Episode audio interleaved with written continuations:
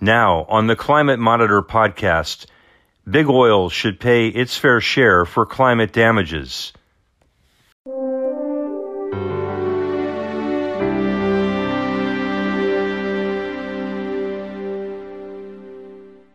The following op ed was presented on the InvadingSea.com website, a collaboration of four South Florida media organizations the South Florida Sun Sentinel, Miami Herald, the Palm Beach Post, and WLRN Public Media. The Post was presented for the first time on October 29, 2018. The Fort Lauderdale City Commission is considering whether to pursue litigation against oil and gas companies who knew their products would lead to catastrophic climate change, including rising ocean levels caused by our rapidly warming atmosphere.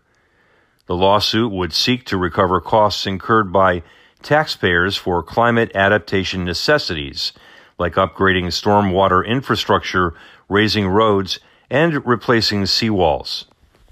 The city has good reason to support such a lawsuit. As seas continue to rise, so too will the costs of protecting Fort Lauderdale, an endeavor that is already putting the city budget under serious strain. Shouldn't oil and gas companies that contributed most to the problem pay their fair share for the resulting damages? Earlier this year, at a roundtable on sea level rise, Broward leaders expressed growing concern about how Fort Lauderdale would finance climate adaptation projects. Preparing for this new normal won't come cheap. The cost of repairing the city's aging wastewater system alone, which is under unprecedented pressure due to climate impacts, is expected to be around $2.4 billion. But that's just the start. The U.S. Army Corps of Engineers is also considering a proposal that could require nearly 75% of Broward County's seawalls to be raised or replaced.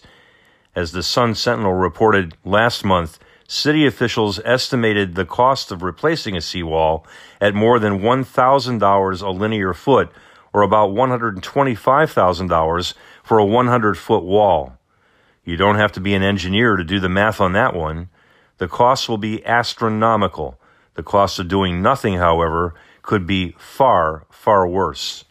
A recent study by the Union of Concerned Scientists found that hundreds of thousands of U.S. homes are at risk of chronic flooding due to projected sea level rise.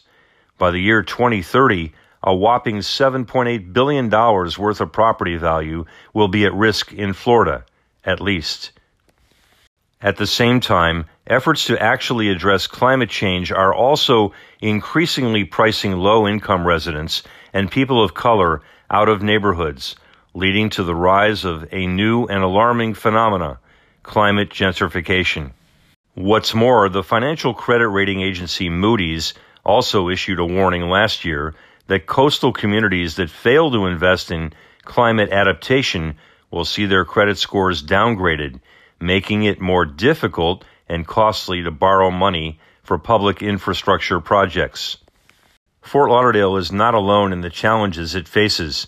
Its neighbors in Miami recently passed a $400 million general obligation bond, 192 million of which will pay for measures to combat sea level rise. They deserve praise for being proactive, but the costs are likely to far surpass that number, which eventually will force Miami to either raise taxes or to look for revenue elsewhere.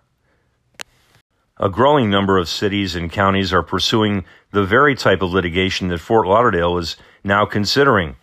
Since 2017, Rhode Island and more than a dozen other localities stretching from New York City to San Francisco have filed climate liability lawsuits against companies like ExxonMobil and Shell. Evidence shows that the fossil fuel industry knew its products were causing climate change as far back as 50 years ago. Yet instead of disclosing their internal research to the public, Oil interests funded multi million dollar campaigns to undermine science, inserting doubt and denial into the conversation around climate and to prevent action from being taken to mitigate the risks. The oil and gas industry continues to pollute Florida's air and water this very minute while passing the costs of climate change off to consumers. Now, there are efforts underway within the petroleum industry to seek federal immunity from climate liability lawsuits filed by local governments. As a Broward County resident and business owner, I applaud our elected officials for exploring legal options to protect taxpayers and the city from the threat of climate change impacts, including rising seas, poses to our community, and to hold climate polluters accountable it's not too late to demand they take responsibility for the consequences of their own actions. Polluters helped cause this problem, and they should help to pay to fix it.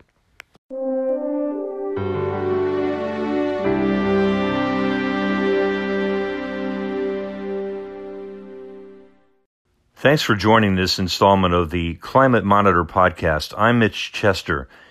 Earth's Climate Channel Climate Monitor stream broadcasts as a public service video and films about climate change and sea level rise issues, research, news, and solutions on Roku TV, Amazon Fire TV with Alexa, and at climatemonitor.tv.